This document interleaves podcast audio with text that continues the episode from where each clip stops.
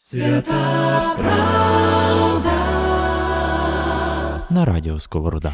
Всім привіт! Ви слухаєте Радіо Сковорода, подкаст Свята Правда. Мене звати Яна Пекун. І сьогодні я розпочну відкривати для вас імена героїв, чиї конкретні історії та справи допоможуть зруйнувати стереотипи і розширити уявлення про священників, які часто у своїх громадах стають справжніми інфлюенсерами, лідерами думок. Тих, чиї щоденні та системні справи показують великі результати, досягаються маленькими кроками. Сьогодні в мене в гостях отець Іван Рибко, який створив соціальне підприємництво Добрий вареник, де волонтери ліплять вареники, а тепер і пельмені. Вже такий наперед розкажемо трішки. Добрий вареник е, продають у чотирьох місцевих магазинах без жодної націнки, бо власники магазинів підтримують цю ініціативу. І ми про ці всі е, проєкти е, отця Івана поговоримо сьогодні дуже багато. Добрий вечір. Як ваш настрій? Добрий вечір. Е, настрій у мене завжди добрий. Прекрасно, і це це гарна нота, з якої ми розпочнемо нашу розмову. Перш ніж е, перейдемо до ваших конкретних таких е, проєктів, і справ добрих, е, про які можна буде, я впевнена, поговорити багато і доволі глибоко. Все ж таки, розкажіть нам історію того, як ви розпочали свій шлях у такій непростій е, професії. Я знаю, що до того, як ви стали священником, ви були кондитером і не в Україні, а десь за кордоном. Розкажіть нам цю цікаву історію. Е, ну, слава Ісусу Христу.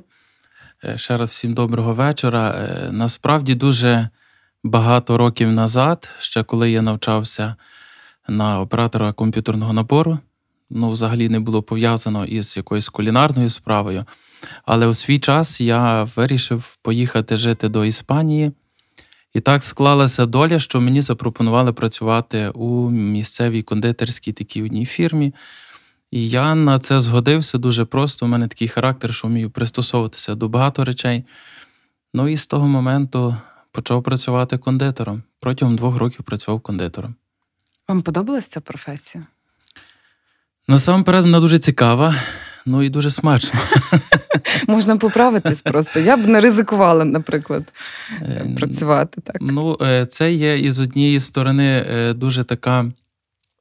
Ювелірна робота, та? ну бо їсти це добре, а їсти смачно або правильно їсти і красиво їсти це ще краще.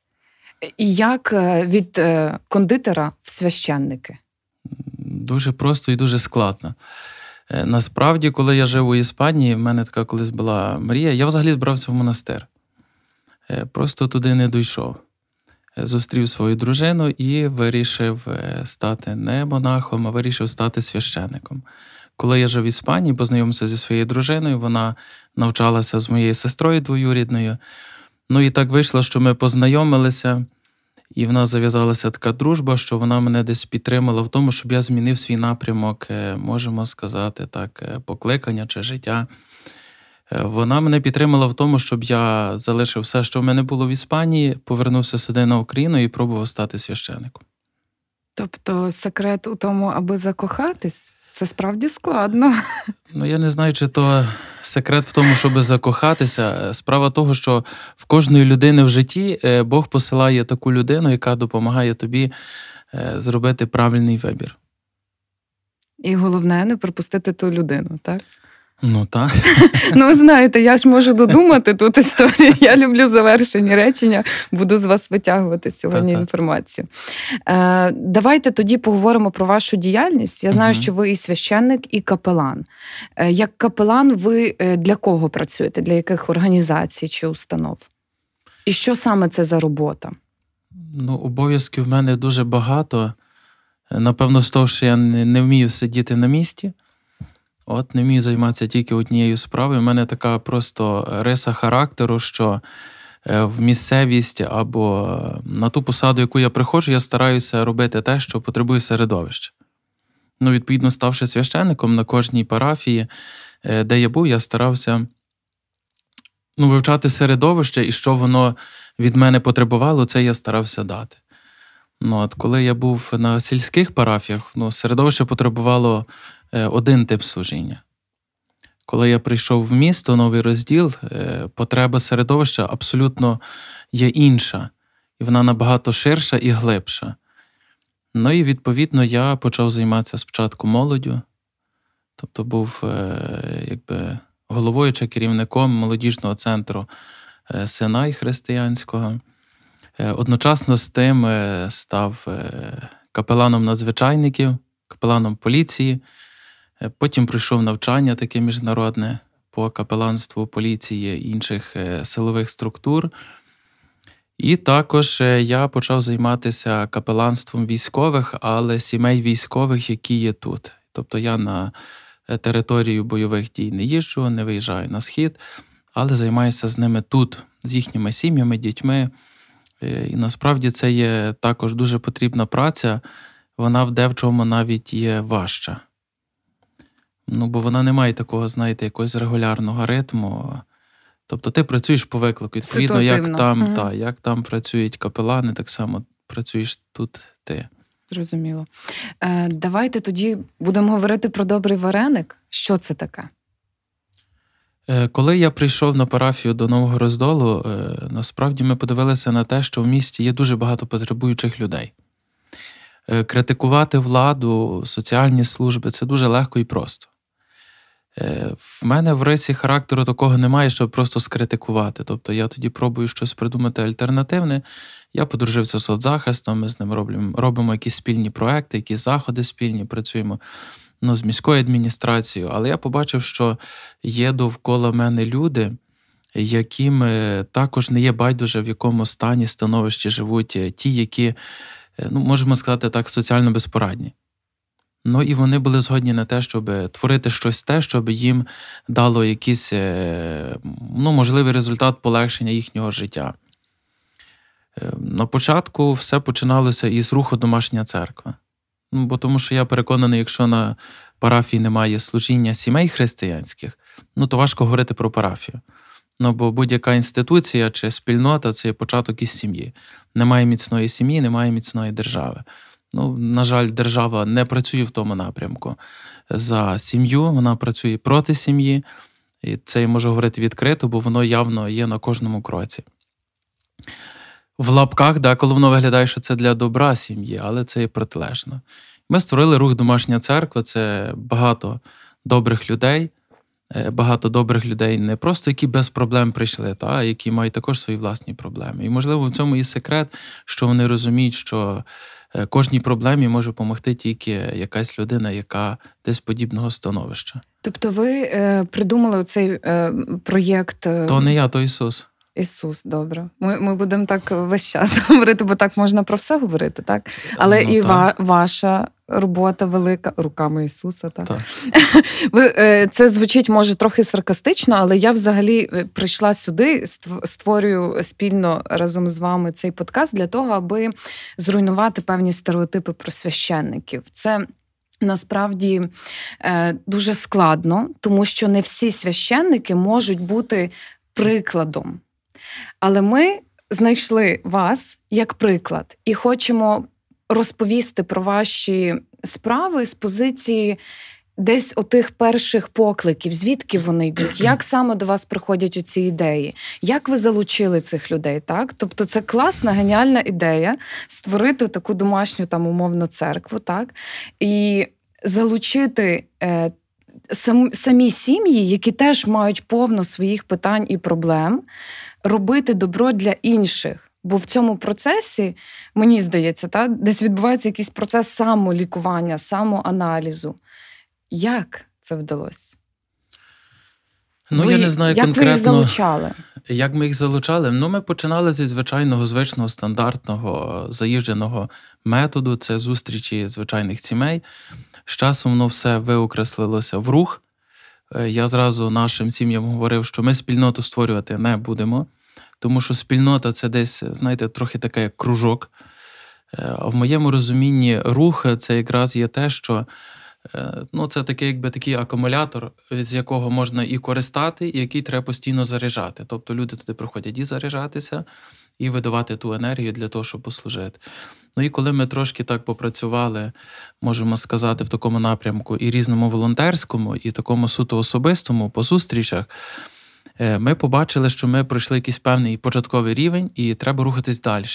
Тобто рівень номер два був те, що ми зібралися на такі загальні збори і вирішили, що давайте ми будемо щось робити е, не тільки просто правильно, та, але будемо визначати, які є правильні речі, як їх ще правильніше зробити, щоб вони принесли більше результат. І це зовсім спонтанно. Та, е, Ми десь сиділи, так і собі думали з дружиною, бо, якщо чесно, багато ідей, ну, мене штовхає на них е, моя дружина. Я дуже люблю все аналізувати, вона дуже любить все спонтанно робити. І десь, якщо з'єднавши то все докупи, воно виходить десь, може, так, як треба. Ми подумали про те, що е, добре допомагати людям там на Пасху, на Різдво, е, в інші такі, знаєте, моменти, як колись в Радянському Союзі, під якісь е, певні події. Ну, але люди хочуть їсти кожного місяця. І ми собі поставили за мету на загальних зборах, що давайте будемо щось робити. Ну і просто ми запитали ну, в господинь, тобто вмієте робити вареники? Вміємо. Давайте ми їх зробимо, попробуємо. Пам'ятаєте, продати. кому вперше прийшла така ідея? Цікаво, просто чому вареники? Як як прийти до цього було? Це комусь виникла ж ідея така? Ну я не знаю. Хтось, якщо... хто любить вареники. Ні, напевно. якщо не списувати все на Ісуса, то я навіть, якщо чесно, не до кінця і згадаю. Якщо чесно, е, повернуся, чому ми створювали е, рух домашню церкву та сімей. Е, бо просто ми бачили, що на парафії нашій першій, куди ми прийшли, результат діяльності був тоді набагато вищий, коли ми працювали з сім'єю. Тобто, коли ми були на виду всієї парафії разом з дітьми, коли ми дружили з парафіянами, не тими, хто нам приємний, а тими, хто хотів з нами дружити, та чи для кого е, треба було прийти в гості, бо їхні двері були відкриті. І воно дало той поштовх, що ми повинні це робити разом. Ну і постійні наші ідеї, ми завжди проговорюємо це в сім'ї. Тобто з дружиною ми десь вияснюємо, вона є дуже класний критик мій, вона дуже гарно вміє це підчеркнути, воно деколи стимулює, бо ти починаєш тоді дещо абсолютно по-іншому думати. Так? Це є дуже гарна і здорова критика. Ну і так воно десь зародилося, я навіть не пам'ятаю. Ну, Здається, що це дружина щось таке запропонувала була. Каже, ми можемо вареники робити. Ми можемо там. У нас була така мрія, ми собі колись думали, ну, якщо то вже забігати наперед, ще інший проект, а в нас є ще один проект Кава зі смаком добра. Та? Е, от, е, То просто ми вивчали середовище, і що потребувало середовище, ми старалися це заповнити. Ну і все. І ви знайшли господинь? Ну, ми не шукали. Це їх. це просто учасниці вашої ну, домашньої церкви. Домашньої церкви. Е, І вони просто погодились це робити. Так? Коли це відбувається, цей процес? Це якісь години відведені? Як ви Ні. який взагалі оцей системний механізм цієї роботи? На початку це було дуже просто. Тобто, ми вирішили, що давайте будемо робити вареники, їх продавати, щоб ми мали кошти і з тих коштів можна щось зробити. Тому що є багато моїх особистих візитів до людей з різними потребами, але коли ти приходиш з пустими руками, це є одна річ. А коли ти можеш прийти не з пустими руками, це абсолютно друга річ. Коли ми зробили перший раз, просто запропонували на нашій зустрічі е, домашньої церкви, що давайте хто може, зробіть вареники. Тобто це були різні рецепти, це були е, різні форми, це абсолютно все було різне. Та? Але ми їх зробили, і після святої літургії ми їх всіх продали. Тобто ми побачили, що ми можемо заробляти гроші. Тоді ми пішли на, е, до наших друзів, ми з ними вже давно дружимо. Львівська освітня фундація, тепер українська освітня платформа на певне навчання. Це, здається, було волонтерство в громадах. Якщо я не помиляюся, ми на, ну, на різних були в них е, програмах. І ми так спільно з ними вони десь нас підтримали, і ми почали такий е, наш проект доброго вареника. Ми просто вирішили, що якщо це систематизувати, якщо вибрати один рецепт, якщо зробити відповідне пристосованіше для цього місце, ну то воно може дати абсолютно інший результат. Свята правда на радіо Сковорода. Чи легко було починати от соціальне підприємництво? Це сталося після навчання вже, я так розумію, ви отримали системніші знання. З чого ви почали? Як це реалізовувалось далі? Ну, дивіться, я би не називав конкретно все підприємництвом. Воно може десь подібне, того характеру і до того йде. Я це все називаю більше служінням. Бо е, перша така наша потреба це зустріч самих жінок, та? щоб ми розуміли, практично майже Тепер кожного дня через день, там, чи зранку в 9 годині, чи ввечері в 18 годині наші жінки-волонтерки сходяться з руху. Ну, по-перше, що воно, ота комунікація, воно дає їм можливий розряд, заряд. Та друге, те, що вони зроблять вареники. Я вже навіть так е, можна сказати, не дуже беру активної участі в тому доброму варенику. Я вже хіба тільки беру ресурси або там вирішую якісь певні проблеми, коли вони стаються, чи якісь нюанси, чи там щось вже контролюють, тільки коригують. Тобто є конкретні люди, які вже зацікавилися, якось, я не знаю, їх Дух Святий зацікавив служити так, і воно їм приносить задоволення. Ті волонтери змінюються, приходять нові. Є люди, які взагалі дзвонять, як до вас попасти, там, вступити в, в рух домашню церкву. Ну, якось воно, я не знаю, пояснити правильно. Мені здається, що це просто Дух Святий гарно керує. Бо якщо б воно перейшло е, на підприємництво і на бізнес, ну, та справа приречена. Е, чому я так кажу приречена? Тому що е, Христова справа діє понині, бо це було служіння. Ну, мені е, десь так воно відкликається, от якраз оцей формат соціального підприємництва. Він Мгм. для вас ну, ідеально вписується. Краще не придумаєш. Тобто ви виконуєте повністю цю місію соціальну. А скільки кількісно у вас є зараз волонтерок?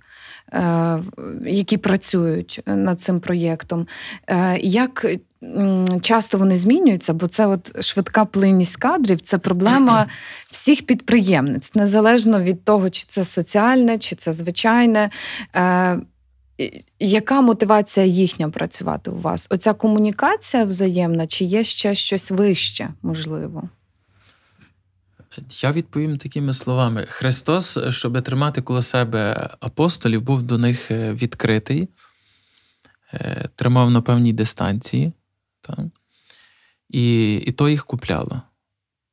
Е, Відповідно, в нас, щоб воно діяло і жило, ми просто перейшли трошки в інший такий рівень. Ми, у нас на парафії був карітасний розділ. Я не був його керівником тоді, ну ми просто собі волонтерили. Та? І в певний момент, е, тобто ми вирішили на парафії, отець настоятель каже: ну, тобто, ти займаєшся якраз, якраз такими якимись справами, може би ти став керівником е, Карітасу і пробував це розвивати. Ну і в нас якраз от того року, в жовтні, в кінці жовтня, десь є рік нашої такої вже офіційної діяльності в Карітасі. Ми не зовсім дуже багато працюємо та, такій сфері, але вважаю, що досить гарно ми десь за цей рік розвинулися. Бо до того в нас був такий рік підготовки, ми десь визначали якісь пріоритети, ми десь навчалися. Ми десь створювали якусь таку стратегію, ми створювали команду. Е, І якраз коли ми війшли в Карітас, ми створили багато різних напрямків. То, що я говорив, що ну, я люблю робити те, що потребує середовище. Тобто, бо я можу робити різні речі, але це не означає, що це потрібно. І ми, коли визначили певні напрямки, поставили відповідальність за ті напрямки. І відповідно, вже кожна людина, як керівник напрямку, вона вже як той світлячок, якого просто постійно треба підсвітлювати, підживлювати. І все, і це є стержень, а там решта Ісус вже робить за нас. А скільки кількісно у вас зараз є волонтерок? Ну, то то тяжко сказати. Чи це Чому? така Тому що- варіативна постійно? Дивіться, в Русі в нас є 85 учасників. У нас є вайбер-група, у нас є 85 учасників. Е, Сталих таких активних учасників по волонтерству. Я думаю, що ми назбираємо. Ну, коли до нас приїжджали гості, це була наша е, освітня українська платформа чи українська освітня платформа. І коли до нас ще також приїжджала е, Марлен із е, за кордону, е, то насправді в нас в цей день було на варениках, на доброму варенику було 11 волонтерок. В нас в складі на одягу і на, на праці в, цій, в цім напрямку було також близько десь 12 волонтерок. Тобто це без хлопців. Але в нас є ще й хлопці, та, які там більше вже такою фізичною працею займаються, там привезти, відвести. Чи там, коли ми робили накриття під соціальні контейнери, тобто вони це варили, робили. Тому мені важко сказати.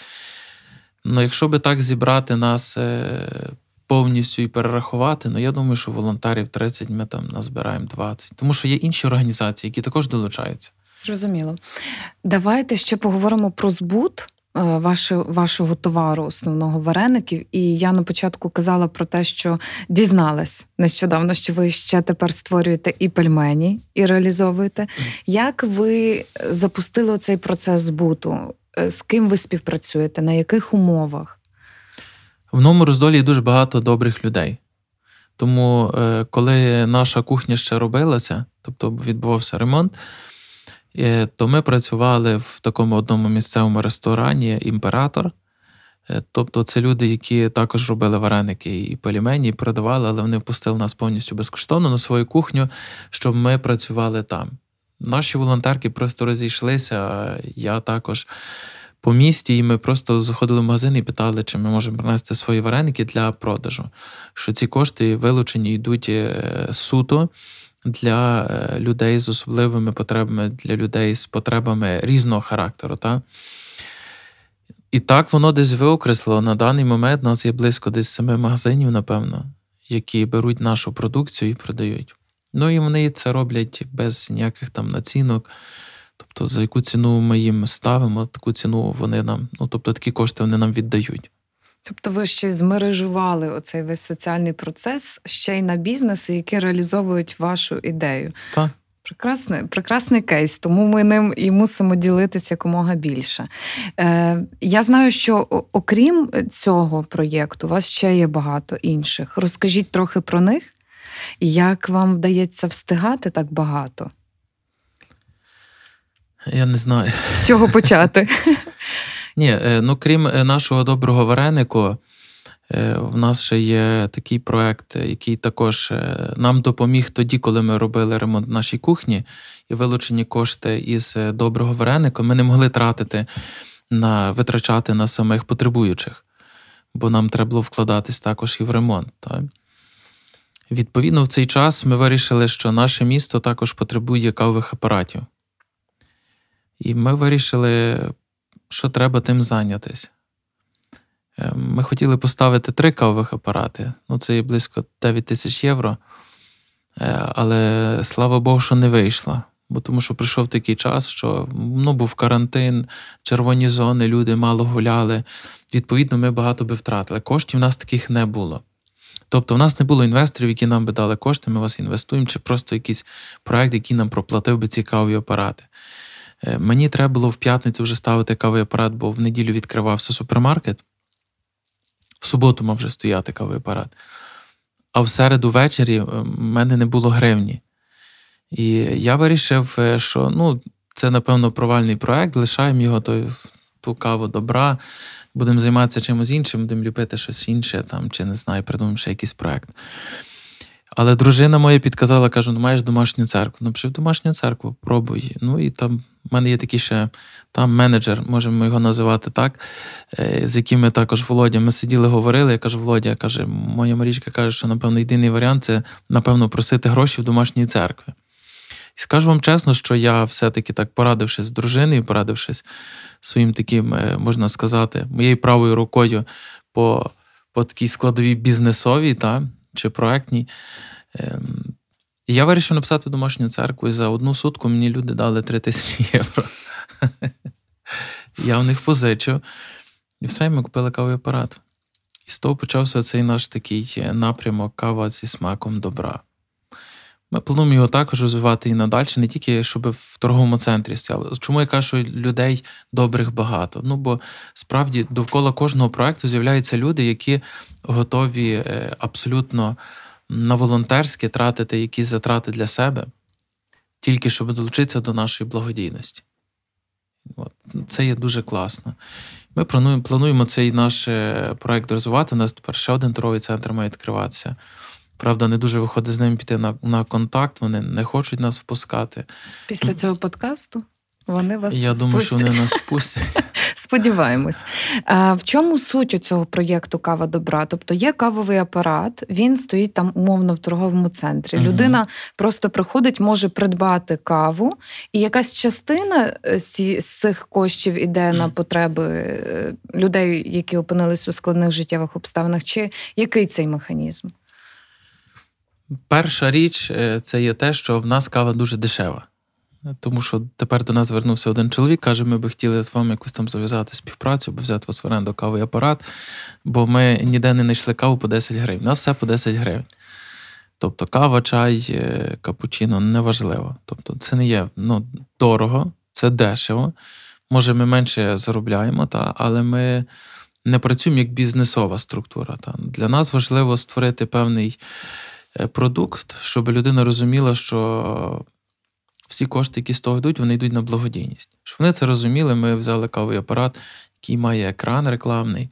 І ми можемо і зразу цей кавий апарат він пускає рекламу. Тобто рекламу повністю всього волонтерського нашого складу, всіх наших заходів, е, наших фестивалів, ярмарків, е, там аукціонів, всіх речей.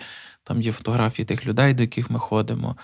Там є інформація про наш Карітас, благодійний фонд, там є рахунок, там є дані. Ну, Ще ще гірша річ, на яку я пішов, це я лишив на кавому апараті свій номер телефону. До мене люди дзвонять, сваряться.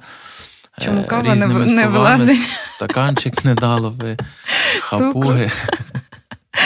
Потім я кажу слава Ісусу Христу, люди міняють свої враження.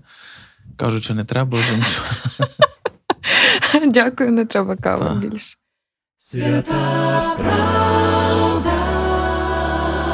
На радіо Сковорода. Окей, я знаю, що є ще е, проєкт, можливо, не один. Я знаю про контейнери, в які люди, мешканці нового роздолу, можуть приносити речі в хорошому стані, і ви їх передаєте вже в сім'ї, які потребують цього.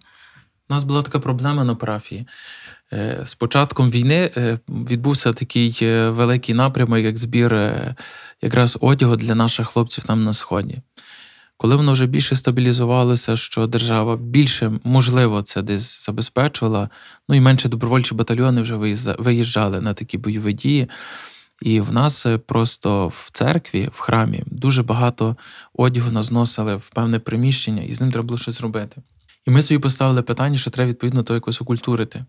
І ми вирішили написати такий один із проєктів, як е, не пам'ятаю, як вони називалися, чи контейнери добра, чи що в нас там все з, з такою назвою, як добро. Та?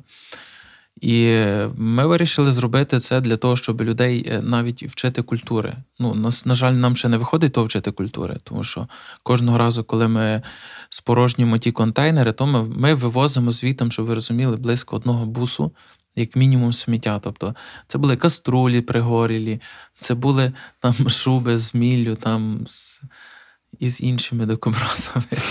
Тобто, ну, різне є, але воно виховує десь, може, помаленьку в людях е, те, що ти ділися з тим, що би ти сам хотів отримати, а не те, що хотів би ти викинути. От. Тому ми створили такий от проект, і, на жаль, він може ще десь не до кінця успішний, тому що є одяг, який нема де деколи реалізовувати, до прикладу. Та. Ми думаємо дати йому якесь нове життя, якось створити. Планували створити таку, е, ну, такий магазин, якби, та, безкоштовний, де люди можуть прийти собі взяти просто одяг. Але не можемо створити, бо, на жаль, на даний момент не маємо приміщення. Та знову дійшли до певного рівня, що нам треба ми зараз в місті разом з міською адміністрацією шукаємо приміщення, ми його майже знайшли. Нам запропонували кілька приміщень. І будемо рухатися. Надіємося, що воно буде десь давати свій результат далі. І от якраз в мене е, виникло питання в контексті приміщень. Я знаю, що в новому роздолі одне з найбільших приміщень самої церкви. Угу. Чи не є викликом взагалі наповнення людьми такого великого приміщення? Як як ви з цим справляєтесь? І чи відразу воно так було? Е, ну, Наповнювати храм людьми, звичайно, що це завдання е, священників. У нас їх п'ять на парафії. Ну, але то справа Христа. Знаєте, Ситуація в країні і в суспільстві, і в цілому світі є така, що людина в храм е, сама йде. Та? Хоча суспільство старається це зробити абсолютно іншим напрямком тепер, та? я не буду це озвучувати, але вони не на це діють, щоб церква була відкрита до людей і стараються і туди також е, десь е, війти можливими своїми маніпуляціями. Наповнювати храм е, дуже легко, коли ти відкритий. Коли ти відкритий, значить двері твоєї душі, серця тебе відкриті для людей, і люди, коли те бачать, вони тоді прийдуть до того храму, де є такі священники. Тому так воно і наповнюється. Природньо, так. Ну, просто.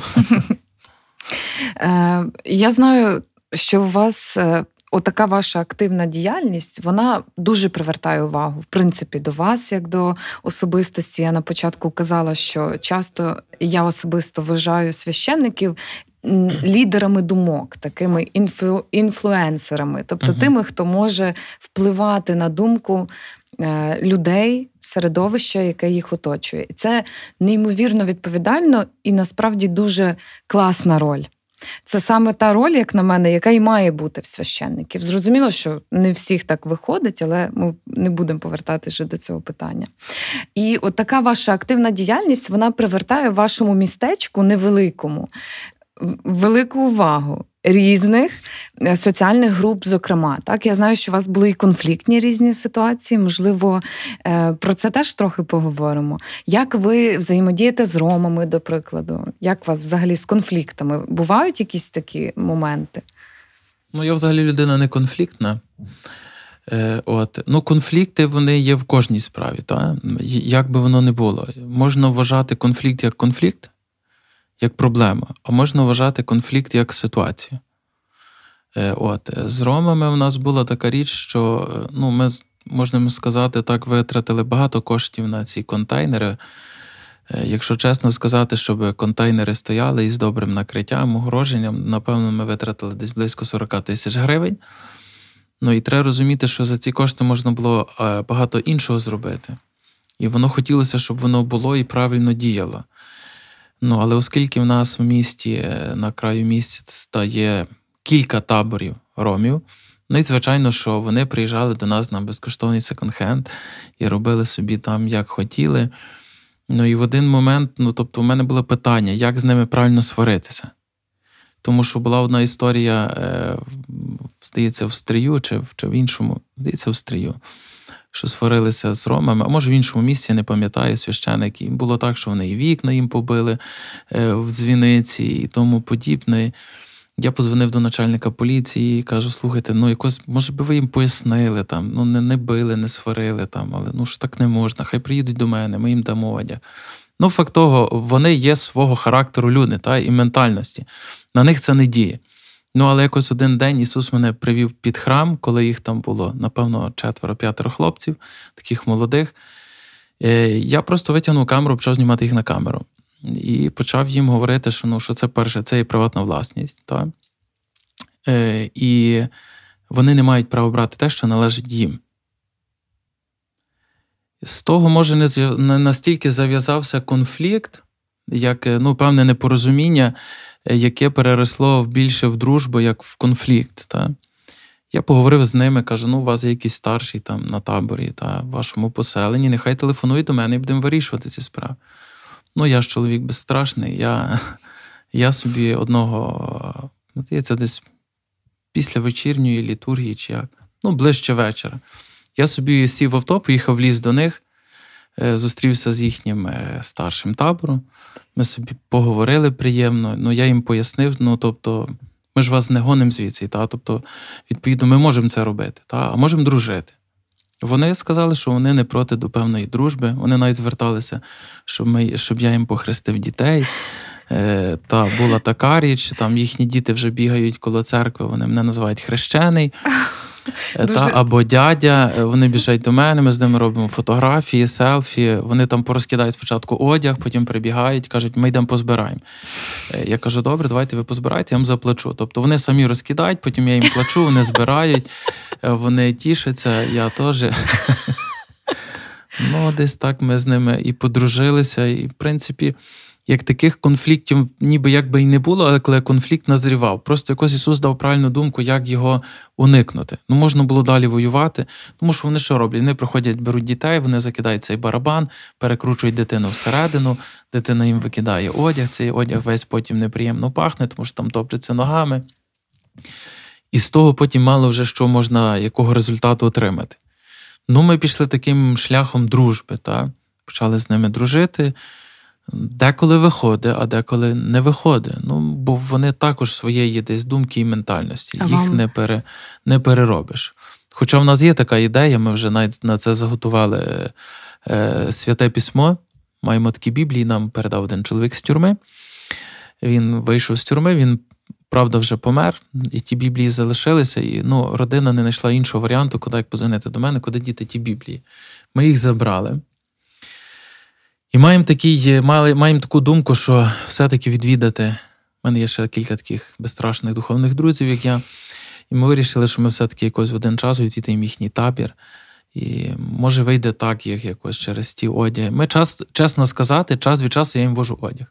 Для мене немає різниці потребуючого класифікація його, та чи людина не винувата, що вона народилася в такому середовищі. Людина кожна потребує Христа. І все. І ми вирішили, що таким способом може вийде якось їх і навіть пробувати помало евангелізувати. Вони приходили на Пасху святити Пасху. Вони походили перше по рядах, попросили гроші, потім чим настали, бо я йшов кропив. І Ми їх покропили. Так що... Така співпраця у вас почалася. Ну, Це це майже історія успіху. Хоча ну, я не знаю, як як ви сміливо поїхали туди наодинці, ви один були? Бо я б, напевно, не наважилась. Ну, це не до стигматизації теми ромів, але це все одно певний такий виклик. Та вони добрі люди. Добрі люди, однозначно, але бувають різні історії. І вони створюють різні, може, іноді стереотипні уявлення про про ромів, так, але часто вони мають якісь правдиві теж е, підґрунтя. Тому ви сміливий. Але це історія успіху, як на мене. Тому дякую, що поділились. Будь ласка. Давайте все ж таки поговоримо про потребуючих, угу. про людей і сім'ї, які опиняються у складних життєвих обставинах. Часто складні життєві обставини це є така сімейна історія, яка передається з покоління в покоління. І для того, аби е, працювати з такими сім'ями, треба я так думаю, аби ця робота була сталою і системною з правильними підходами, тому що е, ну, чинити добро, тобто робити добро, коли його не хочуть приймати, бо не хочуть діяти і змінюватись, це робота в нікуди. Як ви взагалі бачите роботу з сім'ями в складних життєвих обставинах? Як ви формуєте оцей підхід? Як воно у вас працює? Ми коли почали думати над тим, кому як ми маємо допомогти, так, бо треба також визначити коло людей, які потребують якоїсь допомоги. Ми пішли шляхом. Ну, я не люблю десь нарікати. Там ми, коли подружилися із соціальним захистом, почали працювати десь е, спільно і для сімей військових, і для одиноких, і для іншого роду потребуючих, і складних життєвих обставинах сімей. Ми виокресли собі певне коло, яким ми можемо на даний момент е, надавати допомогу. Та? І в нас є таких близько десь, напевно, від 50 до 60, вони деколи кожного місяця коливається та цифра людей, яким ми вирішили, що треба регулярно робити допомогу. Якщо е, це щодо того, що у нас є такий проект Кошик добра, та? яким ми кожного місяця стараємося якимось певним таким сухпайком, стараємося, щоб там було все те, що необхідне, ну, бодай якийсь певний період прожити. Якщо щодо людей в складних життєвих обставинах, ну, ми виокреслили такий напрямок в себе на Карітасі, як сімейна порадня, яка вона в нас тільки такому ще на пілотному варіанті. Там ми там стараємося з дружиною. Вона в мене відповід... нас в Карітасі відповідає за цей напрямок. Ми стараємося насамперед надати таку, е, як би сказати, може, не не, не настільки психологічно, як моральну підтримку. Е, І то воно викликає довіру в людей. Коли воно викликає довіру в людей, тоді можна пробувати рухатися далі. Е, багато організацій допомагають таким людям, знаєте, не мов би так поверхнево і насильно, але вони не є відкриті. Тоді ми їм допомогти не можемо. Ми не можемо їх соціально адаптувати. Ми їх не можемо адаптувати в середовище суспільства і щоб вони там самостійно діяли. Тому ми пішли таким шляхом, він є складніший, він є довший, але ми думаємо, що він буде результатніший. У нас є така благодійна ще організація, як Благостиня. Вона безпосередньо займається з такими сім'ями в складних життєвих обставинах. Ми з ними співпрацюємо. І вони десь стараються регулярніше з ними зустрічатися. А ми вже стараємося забезпечити в ту регулярність по можливості нашої там вже діяльності, наповнити це духовністю, моральністю, цінностями. Ми спільно відвідуємо різні заклади. Там зараз у нас з'явилися такі кілька сімей складних життєвих обставинах, до яких ми входимо в довіру. Бо є така загрозливість, що там дітей можуть забрати. От зараз там звернулися до мене, що є сім'я, від яких, напевно, заберуть дітей. Мама собі не дає раду, батько там не хоче давати раду, десь там вже його немає. Ну і ми стараємося там брати якусь роль. Є в нас такі сім'ї, які самі звертаються, та у них виникла якась ситуація. У нас є люди, які там не, не дають собі раду з, з тим, що не можуть самі собі придбати медикаментів. Ми пробуємо їм їх придбати. Ну, по-різному буває. В залежності від, ну, то так навіть і важко пригадати. Я розумію десь про що ви говорите, я теж ставлю собі часто запитання про те, а як оці сім'ї, які опиняються в складних життєвих обставинах не через матеріальні труднощі, в який момент вони повинні зрозуміти, що щось іде не так. Можливо, якісь поради для них, бо коли якось воно вже складніше йде, бо не завжди все про матеріальне, та зрозуміло, що це можуть бути якісь психологічні аспекти. Як сім'ї зрозуміти, що вона опинилась у складних життєвих обставинах, і попросити про допомогу? Ну, е, саме важче, ви знаєте, що робити це просити. Е, людина, та, яка просить, не завжди деколи потребує. Е, просто е, завдання, напевно, нас, е, всіх тих людей, хто доброї волі хоче допомагати тим людям, бути просто пильним в середовищі і створювати ну, довкола себе якусь таку атмосферу, чи створювати таку думку про себе, щоб люди могли самі звертатися там. От розумієте, там треба допомогти тим, там треба допомогти тим. Бо коли ми починали таку соціальну справу служіння на парафії в місті, ми якби не мали таких спеціалістів. Люди нас самі знаходили. Та?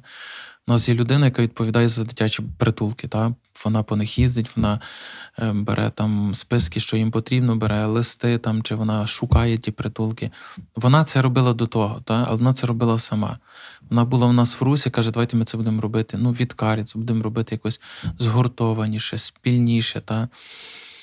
Ці люди знаходять самі нас, я б сказав, потребуючи. Чим більше ми знаходимо їх.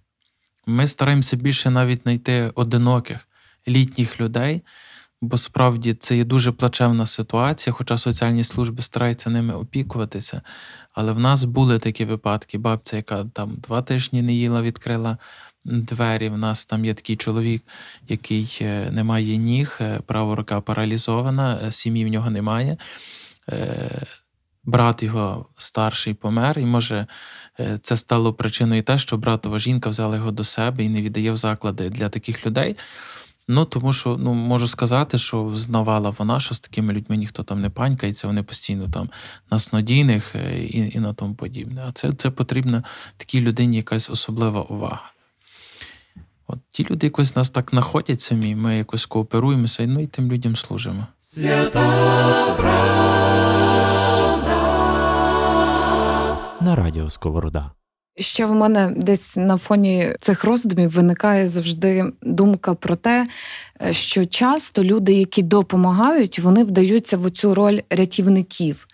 І часто, коли ми вдаємось в таку роль рятівника, насправді наша допомога вона не завжди є потрібною.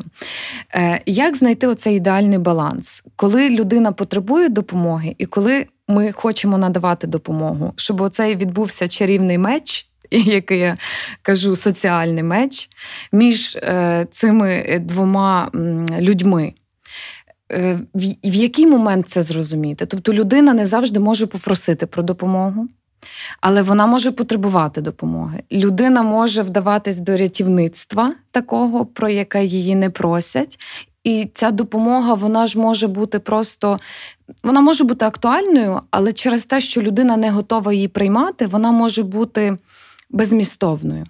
Як знайти оцей чарівний баланс? Як у вас це відбувається? Бо воно звучить дуже природньо. Але я розумію, що нас будуть слухати люди небайдужі, здебільшого. Тобто ті, які або цікавляться соціальною якоюсь допомогою. І що ви їм порадите? Для того, аби люди, які допомагають, вони надавали свою цю підтримку, допомогу і ці послуги, які вони надають, справді тим, хто їх потребує. Ну, проста е, така перша відповідь. Треба себе запитати, чому я це роблю. Ну, якщо я це роблю, бо тому що там є проект. Е, проект це хороша річ, е, але я вважаю, що багато середовища якраз таке слово і діяльність як проект портить і ламає. Тому що багато хто займається чим, на що дають гроші. Е, ми, якщо чесно, можемо сказати, така молода організація та благодійна. Але ми за цей рік відмовилися, напевно, більше як від 20 проєктів. Коли мене питають, чи вам не треба гроші, нам треба гроші. Але робити правильні речі треба правильно і відповідно. Для нас соціальна праця це є в першу чергу служіння. Якщо ти вечором розвіз е, по наших складних таких е, неспокійних е, райончиках, двориках в роздолі допомогу, ти виходиш звітом з жахом, сідаєш в машину і відчуваєш внутрішнє задоволення, та, і ти за це не отримуєш кошти, то тоді ти розумієш, як ти можеш їм допомагати. Коли воно все переходить на ритм і режим праці, е, воно втрачає свій сенс. Тому що людина тоді е, насправді не відчуває. Черствість вона підход, приходить тоді, коли воно стає, знаєте, таким процесом систематичним і, і просто робочим. Тому ми стараємося тримати все на волонтерському такому дусі, на дусі служіння і безкорисливості. Тоді люди, які будуть мати десь спокусу корисливості, воно їх самих буде відштовхувати. Там ми краще дамо собі взад, тому що отець він так зато не заплатить гроші. І все. Добре, давайте тепер перейдемо ще до такої теми. Я розумію, що ви себе не дуже вважаєте підприємцем. Чи бізнесменом е, кажете, що ні, ні, ні. Але я бачу у вас все ж таки таку підприємницьку жилку. Чому ви, от, наприклад, додали в асортимент пельмені? Бо їх краще купують? Ну тобто, це це з якого контексту? Відповідь проста, вони дорожчі. Так. Чудово. Це раз. По-друге, е, або навіть ще перед тим першим можна додати ще та перше одне. Е, наші господині самі запропонували, отже, давайте будемо робити пельмені. Тому що в одних із е, магазинів, яких вони приносили нашу продукцію, вони запитали: дівчата, ви не хочете робити пельмень? Оце була відповідь на ваше запитання. Ми просто попробували, воно пішло, відповідно, вартість більша, відповідно, заробіток також більший.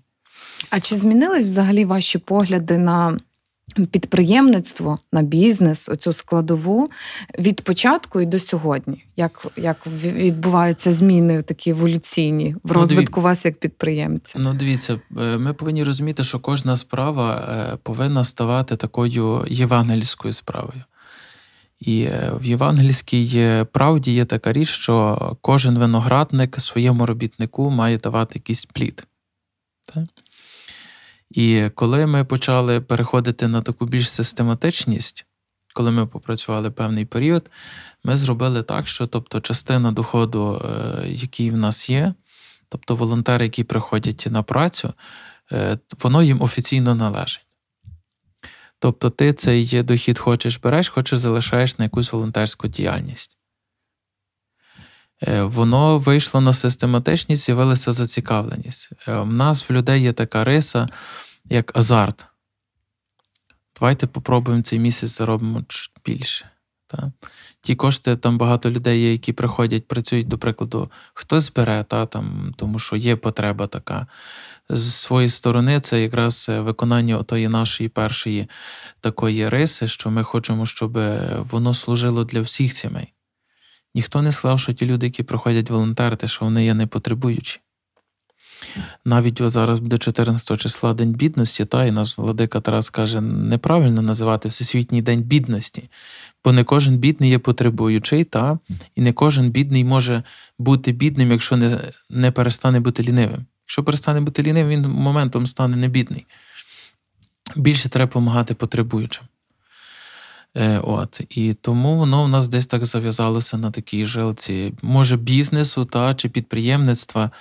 І ми дійшли теж в нашому доброму варенику до такого, що ми навіть на наших спільних зборах ми думали, щоб пробувати робити навіть сух пайки, суп пайки. Та?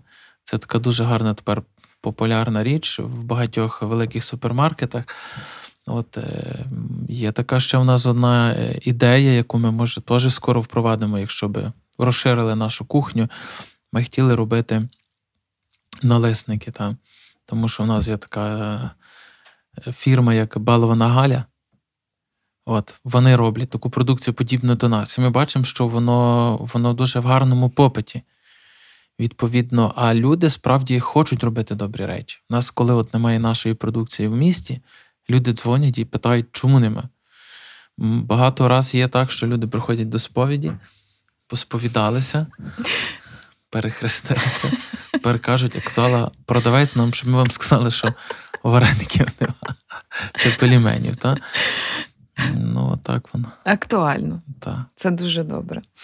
Е, Я знаю, що у вас є ще багато ідей для проєктів. Може поділитись якимось? Наприклад, я знаю про християнський садок. Це дуже цікаво. Ну, Дивіться, ми е, того року були зібрали такі установчі збори благодійно нашого фонду Карітас, і ми використали певні напрямки, які потребує наша парафія та наше місто. Один з таких напрямків, звичайно, це соціальне служіння через таку нашу кухню, доброго вареника. Е, друга річ є стала та, що без євангелізації воно все і молитви жити не буде. От. В нас виникла така річ, що ми заснували такий напрямок паломництва, і ми пробуємо людей не тільки е, заставляти щось працювати, служити, але треба і створювати для людей дозвілля. От. Далі ми використали такий е, дуже гарний напрямок, е, як якраз оці соціальні контейнери, які приносять також свій якийсь позитив. А далі ми пішли, що бачимо, люди, які приходять в різні магазини, вони не знають про добрі речі. І ми запустили такий проект, як соціальні полиці. У нас зараз на даний момент є правда тільки в двох е, в одному міні-маркеті і в одному е, магазині великому є соціальні полиці, де люди просто залишають, купивши продукти чи певні речі побутової хімії, для того, щоб воно потім доставлялося до нас в Карітас і до потребуючих. Ну і зараз ще ми чекаємо від двох супермаркетів е, відповідь на те, щоб воно було там встановлено. Ніяк не можемо налагодити співпрацю з аптеками, тому що багато ліків є, які продаються без рецепту і старшим людям, чи навіть не то, що старшим, а навіть в складних життєвих обставинах людям, деколи треба якісь буквальні такі банальні препарати медичні, які вони собі не можуть купити. Бо в них є вибір, чи купити кусок хліба для дитини, чи зошит до школи, чи купити якийсь собі препарат. І коли ми дивилися на все це, може я щось ще і забув з якихось напрямків, які які в нас там є, та е, в нас виникла якраз е, ну, кава в нас зі смаком добра є.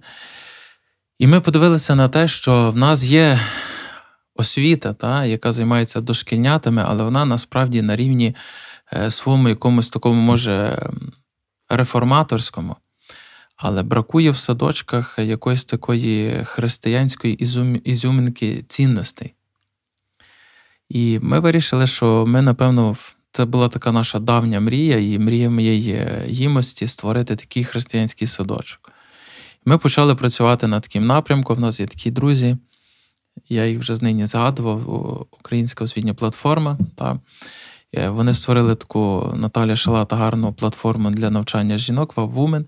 Ну і моя дружина почала навчатися на цю науку для того, щоб десь правильно зайнятися такою діяльністю виховання дітей. Ну, бо ми вміємо нарікати на суспільство, але треба подивитися, як то суспільство виховується.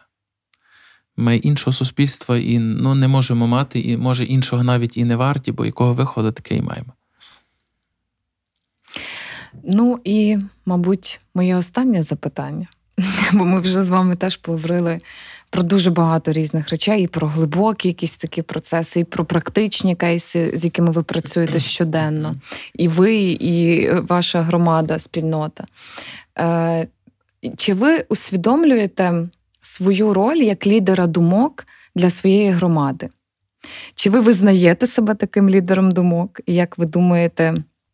Бо мені здається, в кожній громаді, напевно, є така людина, яка може бути лідером думок. Це різні можуть бути професійні контексти. Е, чи ви себе відчуваєте лідером думок в себе? І як ви думаєте, яка взагалі роль лідерів думок взагалі в усіх громадах різних? Е, Ну, мені здається, що кожна людина, яка має якийсь е, там такий момент довіри до ну, від всіх, від оточення, може не конкретно від всіх, але від багатьох людей, вона є десь лідером думок. Це складно бути, бо воно за собою тягне відповідальність. Навіть з останніми подіями багато людей там дзвонить і питає, каже: Ну, а ви вакцинувалися?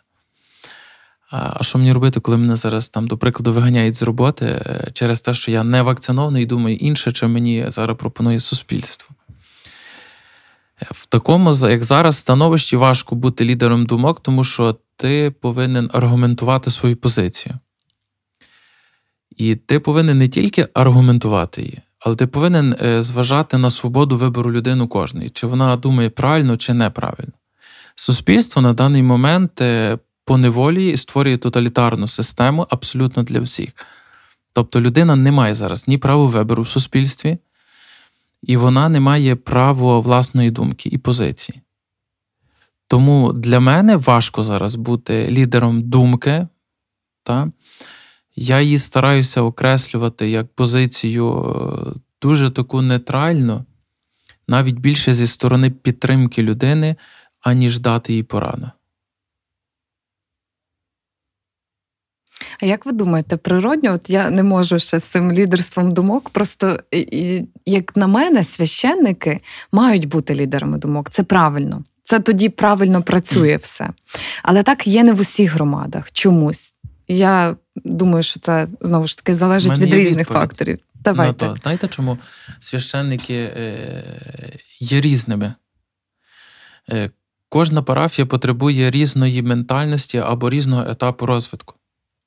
Якщо ми візьмемо періоди 90-х е, років до там, 95-го, там, до 2000-х, добре, це був період побудов церков, та? відкривання парафій. Е, Це середовище потребувало одного Е, Зміна покоління священиків вона відбувається. Священики, які приходять зараз, вони дивляться, е, молоді священики енергійні, вони дивляться на, на це питання абсолютно по-іншому. Тобто стіни є, тобто та, треба тепер їх наповнити суттю. І тому я вважаю, що в кожній парафії є тільки той священник, ну, якщо ми твердо віримо, та, як та каже наука церкви, що в церкві крує Дух Святий, попри те, що вона в нас там є ієрархічно та і синодальне, і тому подібне. Але справа того, що кожна парафія потребує певного етапу. І ну і не можна переходити, знаєте, якщо дати на якусь парафію, на якій треба починати з одного моменту, е, дати священика, який би там будував на парафії хори, е, підприємництва і тому подібне, все одно він мусить починати з, з отого маленького. Я вам дуже дякую за цю розмову, за всі відповіді на мої, може, іноді не дуже прості запитання, але вони мене дуже цікавили. Я дякую вам за ці вичерпні і глибокі відповіді, небайдужі, наповнені сенсами. Е, Я від імені Радіо Сковорода бажаємо вам е, реалізацію усіх ваших проєктів. Нехай вони. е, Будуть якнайкраще реалізовані, і нехай вони будуть завжди актуальні і потрібні тим, кому ви допомагаєте. Е, Дуже дякую вам за цю розмову. Дякую вам за запрошення. Ну, насправді я десь так на, на підсумок скажу, є дуже важливо е, ділитися різним досвідом, та? але краще ділитися досвідом праці. Ну, Ісус перше робив, потім говорив, а потім то написали. Тому слухайте Радіо Сковорода. Це був подкаст Свята Правда. Мене звати Яна Пекун. Почуємось. Дякую.